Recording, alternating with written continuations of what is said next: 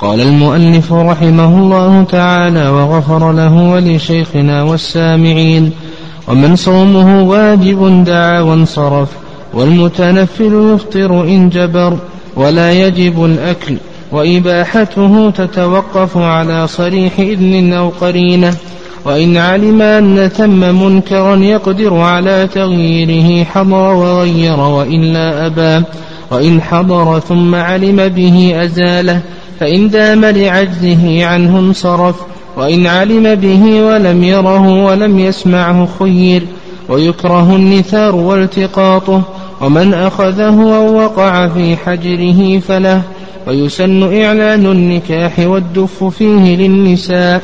باب عشرة النساء يلزم الزوجين العشرة بالمعروف ويحرم مطل كل واحد بما يلزمه للآخر والتكره لبدله.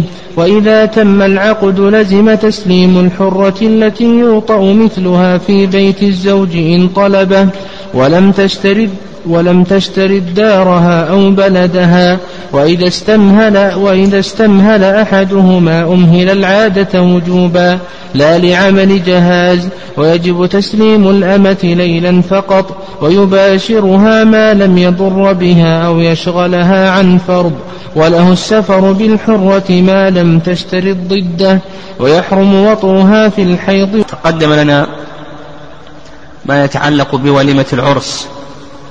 وذكرنا حكم هذه الوليمة وأن العلماء رحمهم الله اختلفوا في حكمها على قولين. وأيضا تقدم لنا ما يتعلق بزمنها وقدرها وأيضا حكم الإجابة لمن دعي إلى هذه الوليمة هل هي واجبة أو ليست واجبة وأن العلماء رحمهم الله لهم في ذلك رأيان. الرأي الأول وهو رأي أكثر أهل العلم يرون أن الإجابة إلى الوليمة واجبة. والرأي الثاني وهو رأي الحنفية أن الإجابة إلى الوليمة ليست واجبة. وذكرنا دليل كل قول. ثم بعد ذلك أيضا ذكر المؤلف رحمه الله شروط الوجوب. عند من قال بوجوب الإجابة وأنه يشترط للوجوب شروط تقدمت هذه الشروط. قال المؤلف رحمه الله في درس اليوم ومن صومه واجب دعا وانصرف والمتنفل يفطر إن جبر إذا دعي وهو صائم. فإن هذا لا يخلو من أمرين. يعني إذا دعي وهو صائم فإن هذا لا يخلو من أمرين. الأمر الأول أن يكون الصوم واجبا. فيقول المؤلف رحمه الله تعالى إذا كان الصوم واجبا كالقضاء مثلا كالنذر إلى آخره إذا دعي للوليمة فإنه يحضر.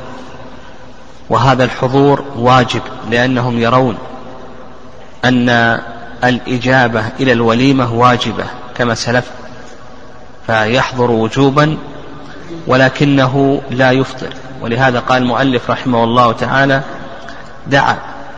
يعني دعا لصاحب الوليمة للزوجين ونحو ذلك ويدعو هنا استحبابا. لحديث أبي هريرة رضي الله تعالى عنه أن النبي صلى الله عليه وسلم قال إذا دعي أحدكم فليجب فإن كان صائما فليدعو وإن كان مفطرا فليطعم. قال إن كان صائما فليدعو وإن كان مفطرا فليطعم. رواه مسلم في صحيحه. وينصرف. ولا يأكل لأنه لا يجوز له أن يبطل الواجب لغير عذر لقول الله سبحانه وتعالى ولا تبطلوا أعمالكم ويدعو كما ذكر المؤلف رحمه الله هذا الأمر الأول. الأمر الثاني أمر الثاني أن يكون صومه نفلا. والأمر الأول أن يكون صومه واجبا. الأمر الثاني أن يكون صومه نفلا. فإذا كان نفلا هل يفطر أو لا يفطر؟ قال لك المؤلف رحمه الله تعالى يفطر إن جبر. يعني فيه تفصيل. يعني فيه تفصيل. إن جبر قلب صاحب الوليمة بمعنى أدخل على قلبه السرور والفرح بكونه يأكل فالسنة أن يفطر. لقول النبي صلى الله عليه وسلم في حيث أبي سعيد لما رأى رجلا معتزلا وقال إني صائم قال النبي صلى الله عليه وسلم دعاكم أخوكم وتكلف لكم صم يوما مكانه إن شئت. قال دعاكم أخوكم وتكلف لكم صم يوما مكانه إن شئت. حيث أبي سعيد رضي الله تعالى عنه في سنن البيهقي وحسنه الحافظ بن حجر. وأما إن كان صاحب الوليمة الأمر عنده صيام فنقول يبقى على صيامه لأن الأصل عدم إبطال الصيام بقول الله سبحانه وتعالى ولا تبطلوا أعمالكم. الأصل عدم إبطال العبادة. قال ولا يجب الأكل. يعني يقول لك المؤلف رحمه الله لا يجب الأكل. الواجب هو أن تجيب الدعوة وأن تحضر إلى مكان الدعوة. هل يجب عليك أن تأكل أو لا يجب عليك أن تأكل؟ يقول المؤلف رحمه الله تعالى لا يجب الأكل. واستدلوا على ذلك بقول النبي صلى الله عليه وسلم كما تقدم إذا دعي أحدكم فليجب فإن شاء أكل وإن شاء ترك. إذا دعي أحدكم فليجب فإن شاء أكل وإن شاء ترك. رواه مسلم في صحيح من حيث جابر. فالنبي صلى الله عليه وسلم قال إن شاء أكل وإن شاء ترك. مما يدل على أن الأكل ليس واجبا. ويقول لك المؤلف رحمه الله لا يجب الأكل. وهذا قول جمهور أهل العلم رحمهم, رحمهم الله تعالى. وذهب بعض الشافعية إلى أنه يجب الأكل. يعني يجب الأكل. لقول النبي صلى الله عليه وسلم كما تقدم في حديث أبي هريرة وإن كان مفطرا فليطعم. وهذا أمر. والأمر يقتضي الوجوب. ويظهر والله أعلم أن يقال في مثل هذه المسألة إن كان عدم الأكل هذا سيدخل الوحشة والحزن في سرور في نفس صاحب الوليمة فإنه يأكل. وإن كان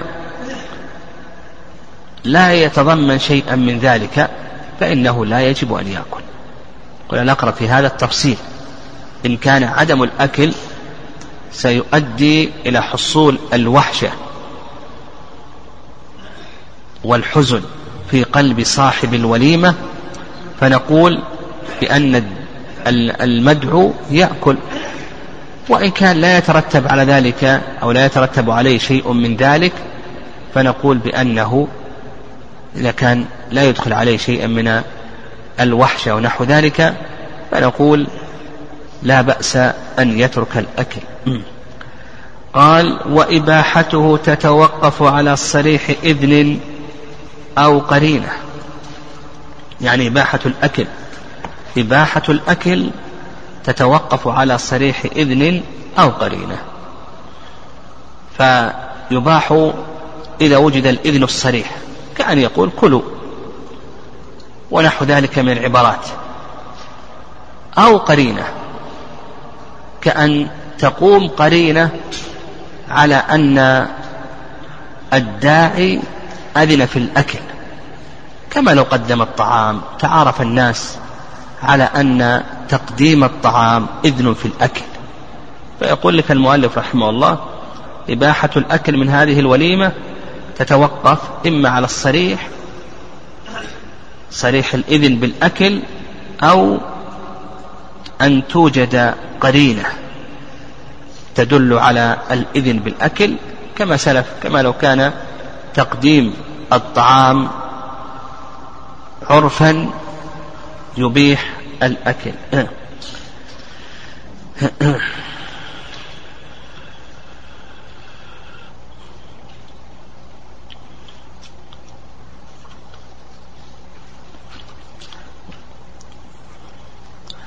قال وإن علم أن ثم منكرا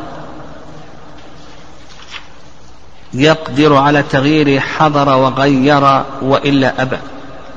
إذا كان في مكان الوليمة منكر كالضرب بالطبول أو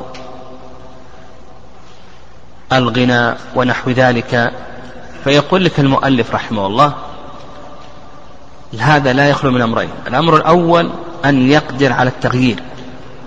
فإذا كان يقدر على التغيير فإنه يحضر ويغير. لأمرين. الأمر الأول لإنكار المنكر. حديث أبي سعيد النبي صلى الله عليه وسلم قال من رأى منكم منكرا فليغيره بيده فإن لم يستطع فبلسانه فإن لم يستطع فبقلبه. وذلك أضعف الإيمان.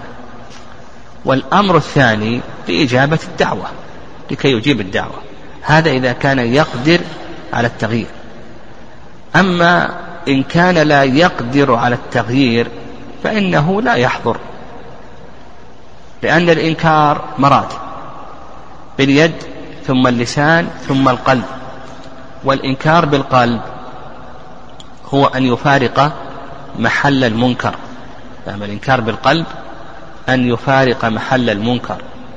ويدل لذلك قول الله عز وجل وإذا رأيت الذين يخوضون في آياتنا فأعرض عنهم حتى يخوضوا في حديث غيره.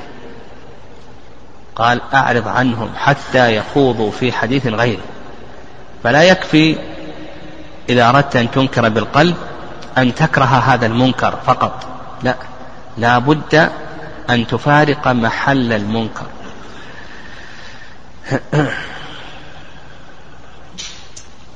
قال وإن علم أن ثم منكرا يقدر على تغييره حضر وغير وإلا أبى وإن حضر ثم علم أزاله فإن دام لعجزه انصرف. إذا حضر وكان لا يعلم أن هناك منكرا ثم علم أن هناك منكرا. فيقول المؤلف رحمه الله يزيله يعني يغيره بيده إذا لم يستطع بلسانه إذا لم يستطع بقلبه. والتغيير بالقلب ماذا؟ أن ينصرف. ولهذا قال المؤلف علم أزاله فإن دام لعجزه انصرف. هذا التغيير بالقلب. يزيله بيده يزيله بلسانه بمناصحة صاحب الوليمة حتى يزيل المنكر. إذا استمر المنكر فإنه ينصرف. وهذا هو التغيير بالقلب. ودليل ذلك ما سلف من قول الله عز وجل وقد نزل عليكم في الكتاب أن إذا سمعتم آيات الله يكفر بها ويستهزأ بها فلا تقعدوا معهم حتى يخوضوا في حديث غيره. وقال سبحانه وتعالى وإذا رأيت الذين يخوضون في آياتنا فأعرض عنهم حتى يخوضوا في حديث غيره. نعم. قال فإن دام لعجزه انصرف وإن علم به ولم يسمعه خير. إذا علم أن هناك منكرا لكنه في المكان الثاني. ولنفرض أن مكان الوليمة فيه مكانان. مكان ليس فيه منكر والمكان الآخر فيه منكر. مثلا في الأسفل ليس فيه منكر في الأعلى فيه منكر. فيقول لك المؤلف رحمه الله ما دام أنه لا يرى المنكر ولا يسمعه ومخير. إن شاء جلس لأنه لا يرى المنكر ولا يسمعه. وإن شاء انصرف لأن هذا المكان فيه منكر. نعم هذا المكان فيه منكر. وهذا هو المشهور من المذهب أنه إذا كان لا يرى المنكر ولا يسمعه لكن علم به هو مخير بين الجلوس وبين الانصراف. و والرواية الثانية عن الإمام أحمد رحمه الله أنه ينصرف. نعم الرواية الثانية عن الإمام أحمد رحمه الله أنه ينصرف. والصواب في ذلك أن يقال إذا علم أن هناك منكرا وإن لم يره وإن لم يسمعه إذا كان يستطيع أن ينكر فيجب عليه أن ينكر. إذا كان يستطيع أن ينكر فيجب عليه أن ينكر. إذا كان يتمكن من الإنكار بيده يتمكن من الإنكار بلسانه يجب عليه. أما الانصراف نعم فيظهر والله أعلم ما دام أنه بعيد عن المنكر. نعم ما دام أنه بعيد عن المنكر والمجلس الذي هو فيه ليس فيه منكر هو كما قال المؤلف رحمه الله بأنه مخير بين الجلوس وبين الانصراف. قال ويكره النثار. نعم ويكره النثار. النثار هو ما ينثر على الحاضرين من فلوس أو ثمر أو حلوى ونحو ذلك. يعني ما ينثر على الحاضرين من فلوس أو متاع. أو ثمر أو حلوى ونحو ذلك. وهذا كان يوجد في الزمن السابق وربما يوجد في بعض البلاد. يعني إذا إذا كان في وليمة العرس فإنه ينثر شيء من الفلوس يلتقطه الناس أو ينثر شيء من الحلوى أو شيء من الأمتعة ونحو ذلك. فما حكم هذا النثار؟ المؤلف رحمه الله تعالى يقول بأنه مكروه. نعم. وهذا هو المشهور مذهب الإمام أحمد وبه قال الإمام مالك أنه يكره النثار ويدل لهذا ما ثبت في صحيح البخاري أن النبي صلى الله عليه وسلم نهى عن النهبة والمثلى. نهى عن النهبة والمثلى. ولا شك أن النثار سيترتب عليه ماذا؟ تناهب. سيتناهب الناس. ولما يترتب على ذلك من التزاحم وفقد المروءة ونحو ذلك. يعني يترتب عليه شيء من التزاحم وفقد المروءة ونحو ذلك. الرأي الثاني أن هذا جائز ولا بأس به. يعني أن النثار جائز ولا بأس به وهذا مذهب الحنفية والشافعية. واستدلوا على ذلك بأن النبي صلى الله عليه وسلم نحر خمس بدنات أو ست بدنات ثم قال من شاء اقتطع قربهن.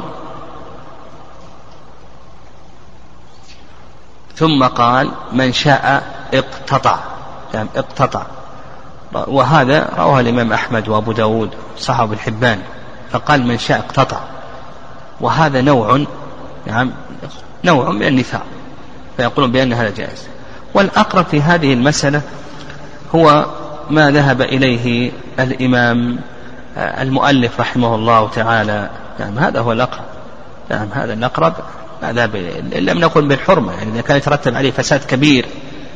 نعم من إتلاف الأموال والأطعمة ونحو ذلك قد يترتب عليه شيء من التقاتل ونحو ذلك. نقول بأنه يحرم لكن إذا كان ما يترتب عليه فهذا نقول بأنه ماذا؟ يكره. وأما ما ورد النبي صلى الله عليه وسلم نحر خمس بدنات ثم قال من شاء اقتطع فهذا ليس فيه نثار هذا فيه إباحة لاقتطاع للاقتطاع من لحم هذه النوق وليس فيه نعم ليس فيه نثار. قال المؤلف رحمه الله تعالى ومن أخذه أو وقع في حجره فله. لأن مالكه نعم لأن مالكه قصد تمليكه ومن أخذه تملكه نعم وقصد تملكه وحازه. فنقول من أخذ هذا المال الذي نثر أو الطعام أو المتاع ونحو ذلك فنقول أو وقع في حجره نقول بأنه يكون له لأن مالكه قصد تمليكه وأيضا من أخذه قصد أن يتملكه وحازه أيضا إلى آخره. قال المؤلف رحمه الله ويسن إعلان النكاح والمؤلف رحمه الله يسن إعلان النكاح وهذا ما ذهب إليه المؤلف رحمه الله تعالى أن إعلان النكاح سنة يعني إظهار النكاح إظهار النكاح سنة. وعلى هذا لو أن النكاح لم يظهر وتواصوا بأن يكون سرا فإن هذا جائز ولا بأس به. وهذا هو المشهور من المذهب. فيقولون بأنه لو كان سرا وتواصوا بكتمانه فإن هذا جائز ولا بأس به لأن عقد النكاح اشتمل على أركانه وشروطه فيكون صحيحا. ما دام أنه اشتمل على أركانه وشروطه نقول بأنه يكون صحيحا. الرأي الثاني أن إعلان النكاح واجب. ويدل لذلك أن النبي صلى الله عليه وسلم أمر به قال أعلنوا النكاح. وفي لفظ أظهروا النكاح. يعني أعلنوا النكاح. وفي لفظ أظهروا النكاح. يعني حيث عائشة. وأيضا له شاهد من حيث جابر. يعني في مسند أحمد بن حبان إلى آخره. آه، فالنبي صلى الله عليه وسلم أمر بإعلان النكاح كما في سنة الترمذي وابن ماجه. إلى آخره من حيث عائشة وله شاهد من حديث جابر كما تقدم في مسند أحمد وصحيح بن حبان وغير ذلك. وأيضا مما يدل على الوجوب لكي يفرق بين النكاح الذي أباحه الله عز وجل والسفاح الذي حرمه الله عز وجل. فالسفاح الذي حرمه الله عز وجل لا يكون ظاهرا. وإنما يكون خفيا.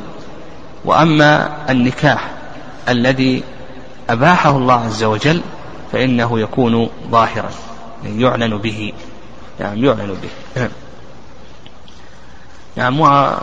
كما تقدم لنا أن شيخ الإسلام تيمية رحمه الله يقول إذا وجد إشهاد ولم يوجد إعلان ففي صحة النكاح نظر.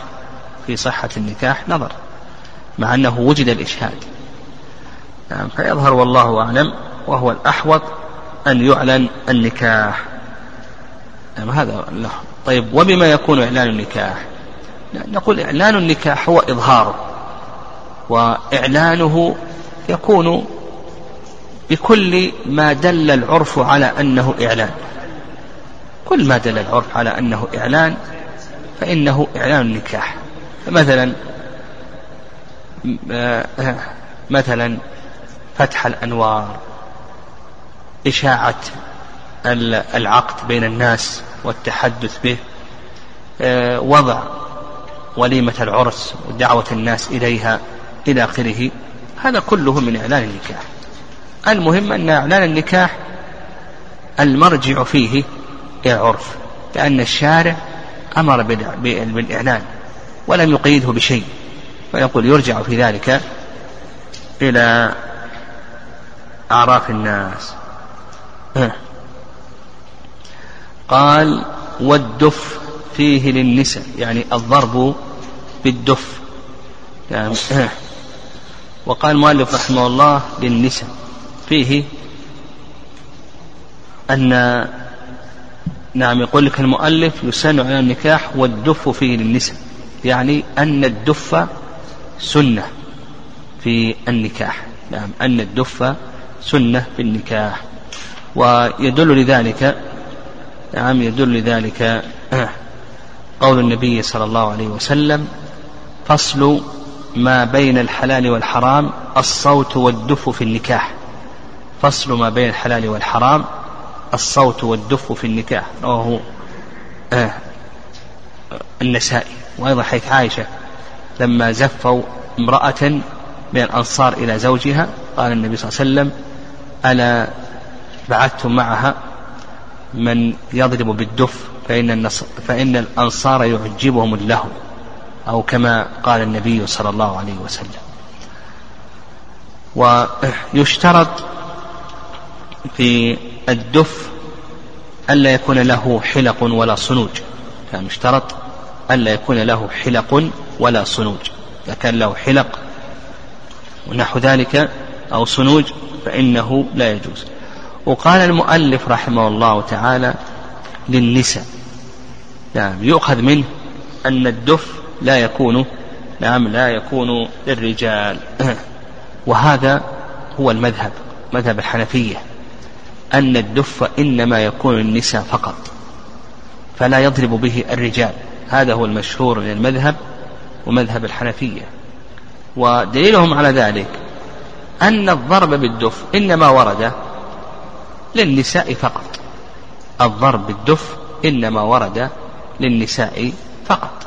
ولم يرد للرجال الضرب بالدف يعني لم يعهد عن الصحابة رضي الله تعالى عنهم ومن تبعهم بإحسان الضرب بالدف للرجال.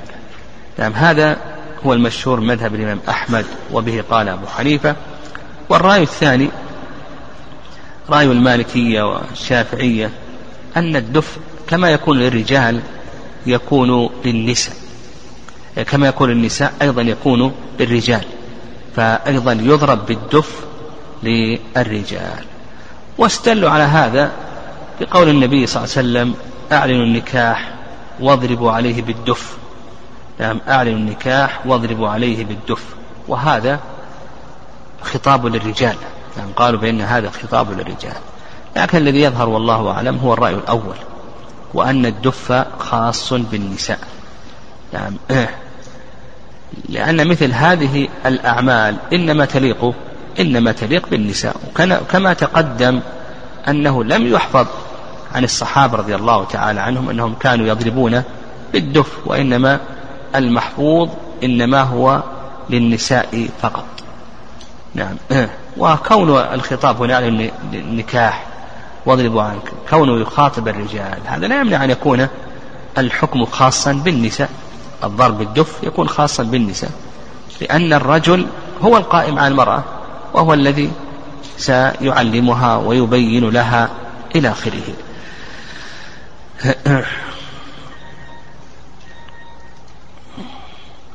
والدف نعم الدف هو إطار خشبي. نعم نعم إطار خشبي يغطى بالجلد من جهة واحدة.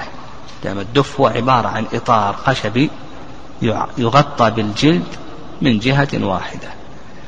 والدف الذي ورد استعماله في أربعة مواضع. يعني ورد استعماله في أربعة مواضع. الموضع الأول في النكاح كما هنا. نعم الموضع الأول في النكاح كما هنا. والموضع الثاني عند قدوم الغائب. نعم الموضع الثاني عند قدوم الغائب. لما روى بريدة أن النبي صلى الله عليه وسلم لما رجع من بعض مغازيه جاءت جارية سوداء فقالت يا رسول الله إني نذرت إن ردك الله سالما أن أضرب بين يديك بالدف. لما رجع وسلم من بعض المغازيه جاءت جارية سوداء فقالت يا رسول الله إني نذرت إن ردك الله سالما أن أضرب بين يديك بالدف. فقال إن كنت نذرت فأوفي بنذرك. وهذا هو الترمذي وصححه الترمذي. هذا الموضع الثاني. الموضع الثالث في العيد. نعم الموضع الثالث في الأعياد. والموضع الرابع عند الختان. لورود ذلك عن عمر رضي الله تعالى عنه. هذا الذي ورد. يعني لورود ذلك عن عمر رضي الله تعالى عنه.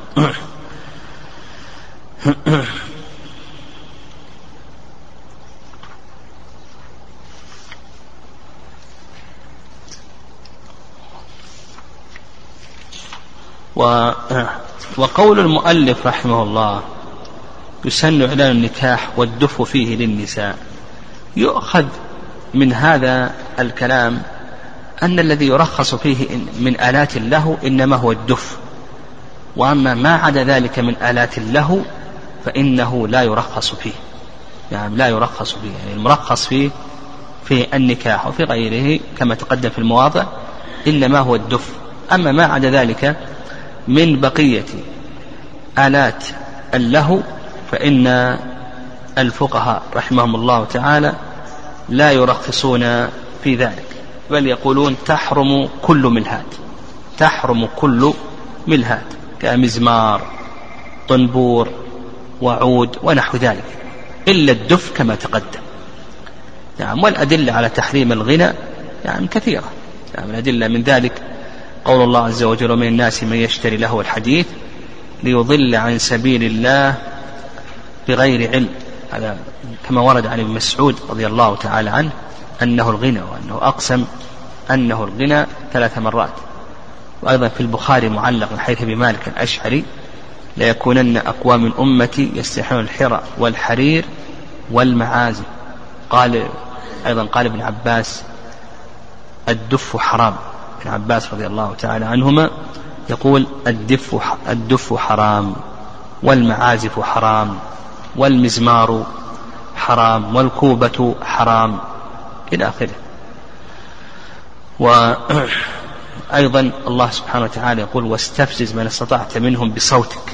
كثير من المفسرين فسر ذلك قوله بصوتك أن المراد به الغنى ولأن الغنى كما ذكر ابن القيم أنه بريد الزنا. وإذا كان الزنا محرما فما كان وسيلة إليه فإنه محرم. وذكر ابن القيم رحمه الله من فاسد الغنى أنه ينبت النفاق في القلب كما ينبت الماء البقل وإذا كان كذلك ترتب عليه هذه المفاسد إلى آخره. نعم. دل على أنه محرم. كان عمر رضي الله تعالى عنه إذا سمع صوت الدف بعث من ينظر فإن كان في وليمة يعني وليمة العرس سكت وإلا خرج بالدرة. يعني خرج هذا مما يدل على أنه حتى الدف يمنع إلا فيما تقدم الترخيص فيه. وإذا أردنا أن نبحث ما يتعلق بالغناء ترجع إلى باب وليمة العرس. في باب وليمة العرس يتكلم العلماء رحمه الله عن حكم الغناء. يعني إذا أردت أنك تعرف كلام العلماء رحمه الله في الغنى فإنه فإنك تجده في أي شيء ها في باب وليمة العرس. نعم وسبق أن أشرنا إلى شيء من ذلك. عندنا أيضا إن شاء الله عندنا رسالة أي سبق يعني آداب الأكل والشرب. نعم آداب الأكل والشرب إن شاء الله هذه سنصورها إن شاء الله. آداب الأكل والشرب. ونقرأها إن شاء الله بإذن الله. لأن المؤلف الشارح ذكر جملة من الآداب بمناسبة الكلام على وليمة العرس. وهذه الآداب سواء سبق أن شرحناها في المسجد وأخرجت في رسالة. يعني في رسالة فنحن إن شاء الله سنصور الرسالة هذه. توزع عليكم بإذن الله إن شاء الله. سنقرأها في أحد الدروس بإذن الله عز وجل. قال المؤلف رحمه الله تعالى باب عشرة النساء. يلزم الزوجين العشرة في اللغة الاجتماع. العشرة في اللغة الاجتماع. والمراد بعشرة النساء ما يكون بين الزوجين من الانضمام والاجتماع والألفة والمحبة. يعني عشرة النساء المراد بذلك ما يكون بين الزوجين من الانضمام والألفة والمحبة ونحو ذلك. والأصل في هذا الباب قول الله عز وجل وعاشروهن بالمعروف. يعني قول الله عز وجل وعاشروهن بالمعروف. وأيضا قول الله سبحانه وتعالى ولهن مثل الذي عليهن بالمعروف. وثبت في صحيح مسلم أن النبي صلى الله عليه وسلم قال لا يفرك مؤمن مؤمنة إن كره منها خلقا رضي غيره. ورد في الحديث خيركم خيركم لأهله إلى آخره. المهم الأصل في هذا الباب الرجوع إلى العرف. نعم الرجوع إلى العرف. قال المؤلف رحمه الله يلزم الزوجين العشرة بالمعروف. يعني يجب على كل واحد من الزوجين أن يعاشر صاحبه بالمعروف. يعني أن يعاشر صاحبه بالمعروف. من الصحبة الجميلة وكف الأذى عنه. و ودليل ذلك ما تقدم من قول الله عز وجل وعاشروهن بالمعروف. قال ويحرم مطل كل واحد بما يلزمه للآخر والتكره لبذله. هذا داخل في العشرة الحسنة. أنه يحرم على كل واحد من الزوجين أن أنه يحرم على كل واحد من الزوجين أن يمطل صاحبه حقه. مثال ذلك الزوجة. يجب لها على الزوج النفقة من الطعام والشراب والكسوة والسكن ونحو ذلك. من الحوائج الأصلية يحرم على الزوج أن يمطلها. هي تطالب بالنفقة يقول غدا بعد غد بعد يوم بعد يومين إلى آخره. هذا يحرم. أو التكره لبذله. يعني أن يأتي بالنفقة وهو متبرم متثاقل إلى آخره. لأن هذا واجب. ما دام أنه واجب يجب أن تقوم به. كذلك أيضا من حق الزوج على زوجته حق الاستمتاع. فيحرم عليها أن تمطله حقه غدا بعد غد أو أن تأتي إليه وهي متكرهة متبرمة إلى آخره.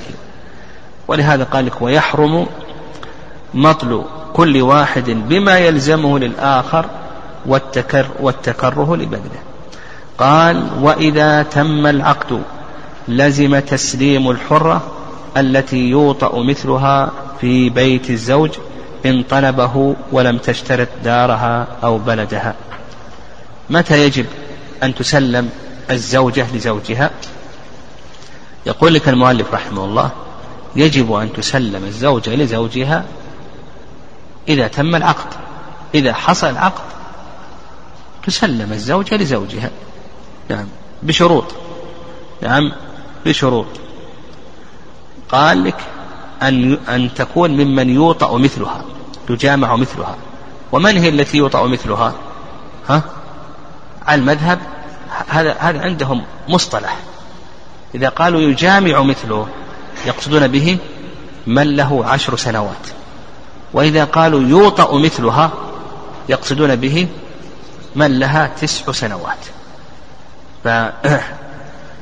على هذا إذا كان لها تسع فما فوق؟ ها؟ تسلم. إذا كان لها أقل من تسع لا تسلم.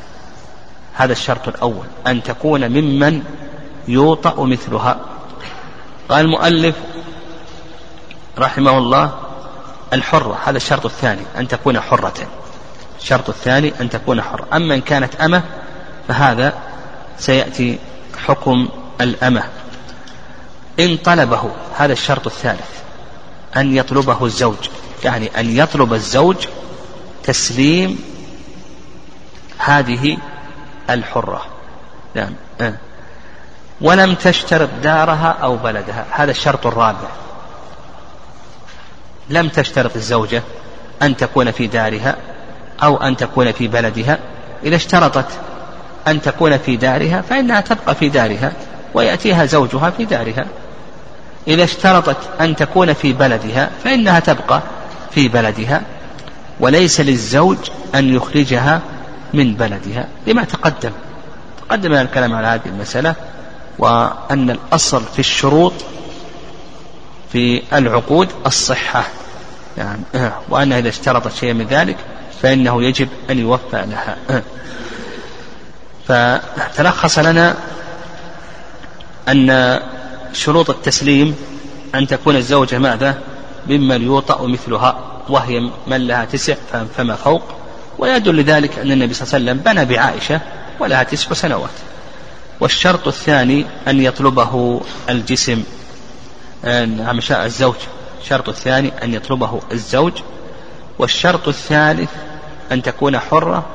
والشرط الرابع ألا تشترط دارها أو بلدها. إذا توفرت هذه الشروط فإنه يجب يجب تسليم الحرة.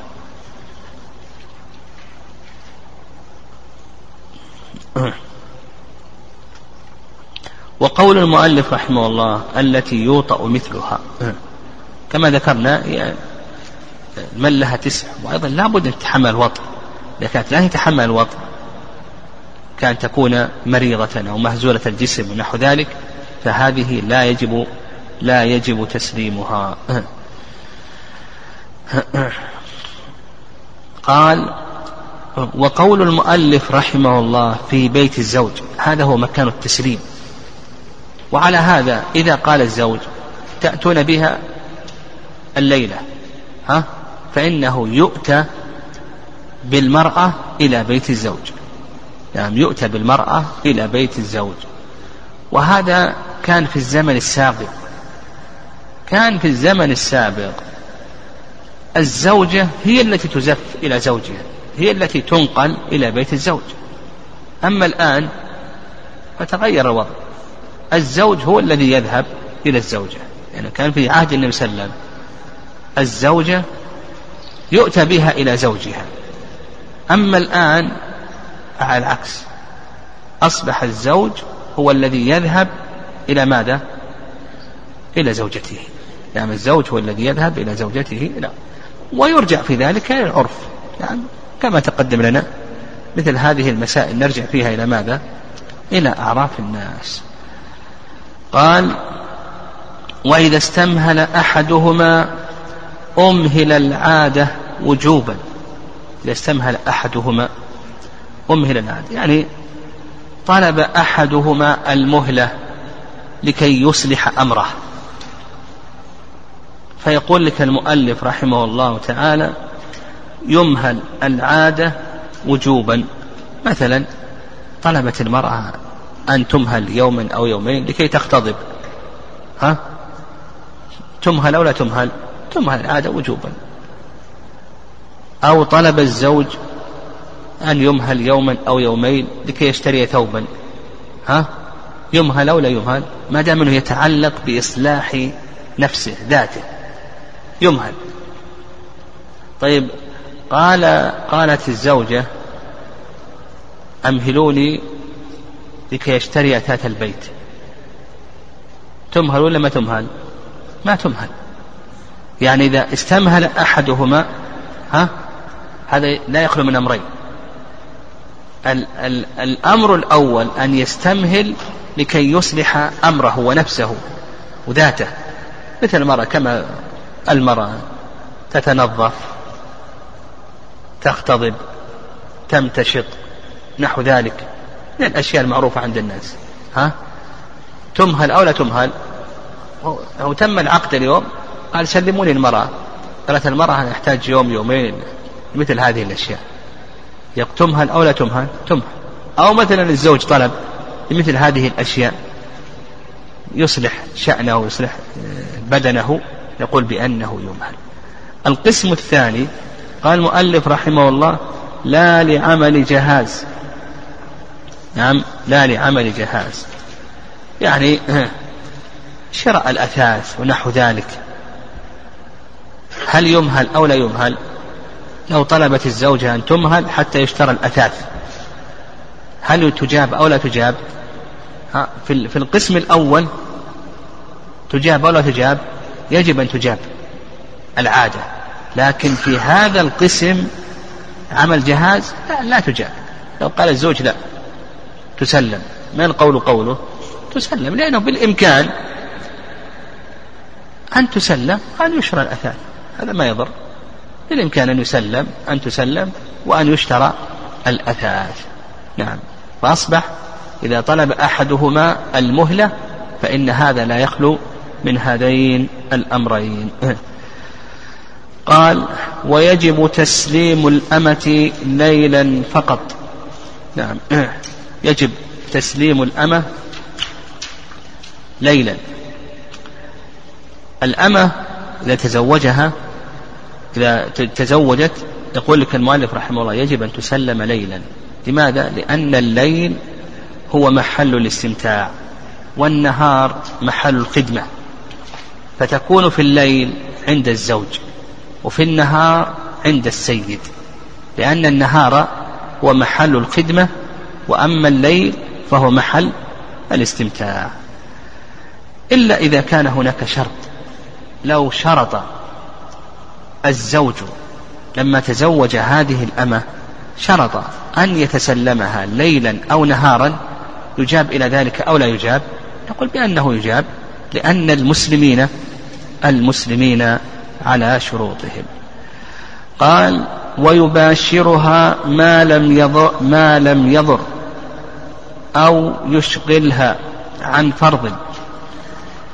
عندنا قاعدة وهي أن الأصل في الاستمتاع بين الزوجين الحلم تقول الأصل في الاستمتاع بين الزوجين الحلم لقول الله عز وجل نساؤكم حرث لكم فأتوا حرثكم أن شئتم. إلا إلا ما ورد استثناؤه. نعم إلا ما ورد استثناؤه. فالأصل في الاستمتاع بين الزوجين الحل إلا ما جاء الشرع بتحريمه كما سيأتي. فيقول لك المؤلف رحمه الله يباشرها يعني الزوج له أن يستمتع بزوجته ما لم يضر بها إذا كان يلحقها ضرر. كما لو كانت مريضة أو كانت ضعيفة البنية أو كانت صغيرة أو نحو ذلك. المهم أن يلحقها ضرر. يعني إذا كان يلحقها ضرر. قال ما لم يضر. نعم. فإنه يترك الضرر. لا ضرر ضرر. نعم. لا ضرر ولا ضرر. نعم. أو يشغلها عن فرض. نعم أو يشغلها عن فرض. يعني مثلا حضر وقت صلاة الظهر واحتاجت إلى الصلاة فإذا كان هذا سيشغلها عن الفرض. الوقت موسع لكن إذا خشيت أن أن يخرج وقت الظهر تعين الوقت للصلاة المفروضة فنقول بأنه ليس له ذلك. المهم الضابط في ذلك إذا كان سيترتب على ذلك ضرر أو يترتب على ذلك ترك واجب. يعني إذا كان يترتب عليه ضرر أو يترتب عليه ترك واجب. قال وله السفر بالحرة ما لم تشترط ضده نعم ويدل ذلك أن النبي صلى الله عليه وسلم كان يسافر بزوجاته. الصحابة رضي الله تعالى عنهم. لكن استثنى المؤلف رحمه الله قال ما لم تشترط ضده. لو قالت بشرط أني ما أسافر. بشرط أنني لا أسافر. فالمسلمون على شروطهم إذا اشترطت ألا تسافر نقول المسلمون على شروط. كذلك أيضا إذا كان يلحقها ضرر بالسفر. يعني في السفر يلحقها ضرر. فلا ضرر ولا ضرار قاعدة. يعني كان يلحقها يلحقها ضرر بدني أو ضرر نفسي إلى آخره. نقول لا ضرر ولا ضرار. قال ويحرم وطئها في الحيض. يعني يحرم وطء الزوجة في الحيض. ويدل لذلك قول الله عز وجل ويسألونك عن محيض. قل هو أذن فاعتزلوا النساء في المحيض حتى يطهرن. فإذا طهرن فأتوهن من حيث أمركم الله. إن الله يحب التوابين ويحب المتطهرين. فيحرم وطء الزوجة في الحيض. وسبق أن تكلمنا على هذه المسألة في كتاب الطهارة وأن المقصود بذلك هو الجماع لحيث أنس رضي الله تعالى عنه أن النبي صلى الله عليه وسلم قال اصنعوا كل شيء إلا النكاح. أما بقية الاستمتاعات فهذه جائزة يعني المقصود من التحريم هو الجماع. وسبق أيضا تكلمنا على هذه المسألة وأنه إذا حصل هذا الجماع فإن عليه ماذا؟ ها؟ كفارة دينار أو نصف دينار. عليه كفارة دينار أو نصف دينار. ويحرم في الحيض وكذلك أيضا بعد الطهر بالحيض قبل أن تغتسل. فما دام أنها لم تغتسل فإنه لا يجوز له أن يطأها. ويدل لذلك ما دام أنها لم تغتسل نقول لا يجوز له أن يطأ. ويدل لذلك آه، قول الله عز وجل فإذا تطهرن فأتوهن من حيث أمركم الله.